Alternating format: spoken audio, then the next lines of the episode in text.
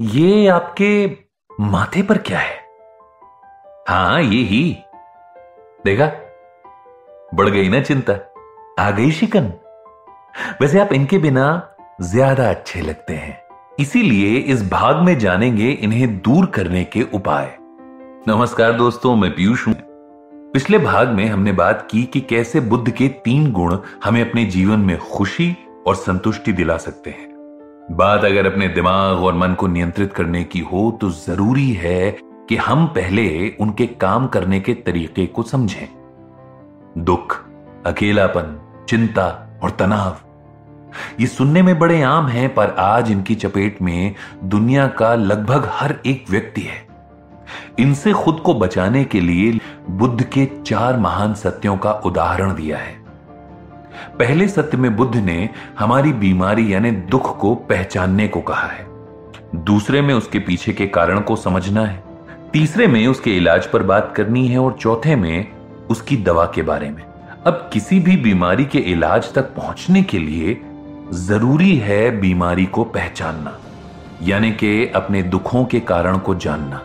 इसके लिए हमें अपने दिमाग को थोड़ा और विस्तार से समझना होगा।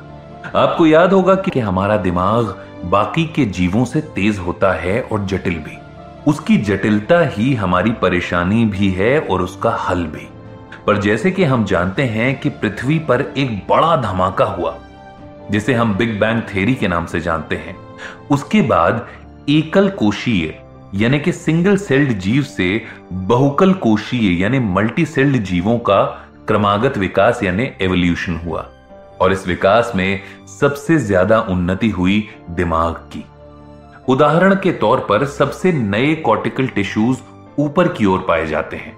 उसके नीचे थोड़े पुराने और सामान्य से सब कॉर्टिकल टिश्यूज होते हैं। और नीचे की तरफ़ आने पर ब्रेन स्टेम से लगा होता है दिमाग का वो हिस्सा जिसे हम रेप्टीलियन ब्रेन कहते हैं। इससे यह साफ़ होता है कि दिमाग की जो भी क्रमागत उन्नति यानी एवोल्यूशन हुआ है वो ही हमारी सोच और समझ बढ़ाने के लिए जिम्मेदार होती हैं। इंसान तीन तरह की अपनी आदतों से खुद के लिए दुख और तकलीफ़ चुनता है। पहली, खुद को दुनिया से अलग समझकर। दूसरी, बदलाव से बचकर और तीसरी, अपनी परेशानियों से मुँह मोड़कर। आपको नहीं लगता कि इन तीनों आदतों से तो हमें खुशी मिलनी चाहिए? फिर ऐसा क्यों है कि इनका चुनाव इंसान को दुख देता है? प्रकृति के नियम के विरुद्ध कोई भी काम आपको कभी खुशी नहीं दे सकता। हमारे अपने दिमाग के दो भाग हैं, जिन्हें हम पेराइटल लोब्स कहते हैं। एक भाग दाई तरफ़ है और दूसरा बाई तरफ़। इनमें से एक हमें आज़ादी और अपने पराये के अंतर बताता है, वहीं दूसरा हमें दुनिया का ही एक हिस्सा बताता है।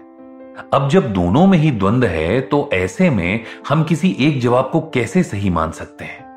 अगर बात करें हमारे विचारों और भावनाओं की तो ये किसी एक हिस्से तक सीमित नहीं रहते। इनका बहाव यानी प्रवाह पूरे दिमाग में बराबरी से होता है। यानी कि अगर एक ही हिस्सा परेशान होगा तो बाकी तरफ़ भी वही विचार संचारित होंगे और हम दुखी महसूस करने लगेंगे। अब जब दिमाग में कोई विचार एक जगह नहीं रहता तो फिर हम खुद को बांधने की कोशिश क्यों करते हैं? अगर बिग बैंग थियरी की माने तो आपका जन्म किसी बड़े तारे के टूटने से हुआ है, जिसके साथ धूप, पानी, हवा और न जाने क्या कुछ मिला है। यानी कि आपके होने में कई सारी प्राकृतिक चीज़ों का योगदान है, जिनसे आपकी पहचान बनती है। इसलिए आप चाहकर भी खुद को इस दुनिया और प्रकृति से अलग नहीं समझ सकते। दिमाग में पाए जाने वाले न्यूरॉन्स किसी भी तरह के संदेश को एक दूसरे की मदद से पहुंचाते हैं। जिसके लिए वो एक इलेक्ट्रोकेमिकल वेव यानी तरंग बनाते हैं और उसकी मदद से संदेश आगे बढ़ता है। इस हलचल की वजह से भी संतुलन स्थापित रहना थोड़ा मुश्किल होता है।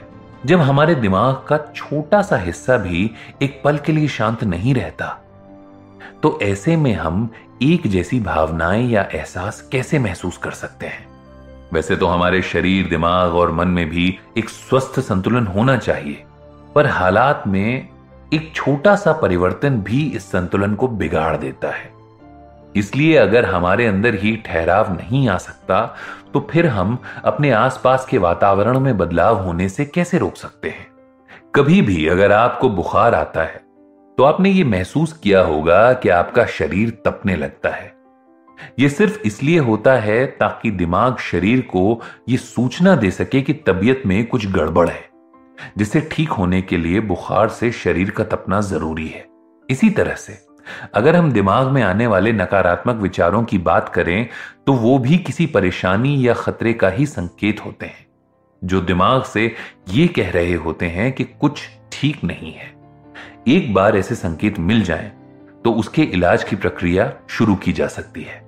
तो दोस्तों, इस भाग में बस इतना ही। अगले भाग में हम जानेंगे कुछ ऐसे न्यूरो के बारे में, जिनका एक सही मात्रा में होना आपके दिमाग और उसके स्वास्थ्य के लिए ज़रूरी है।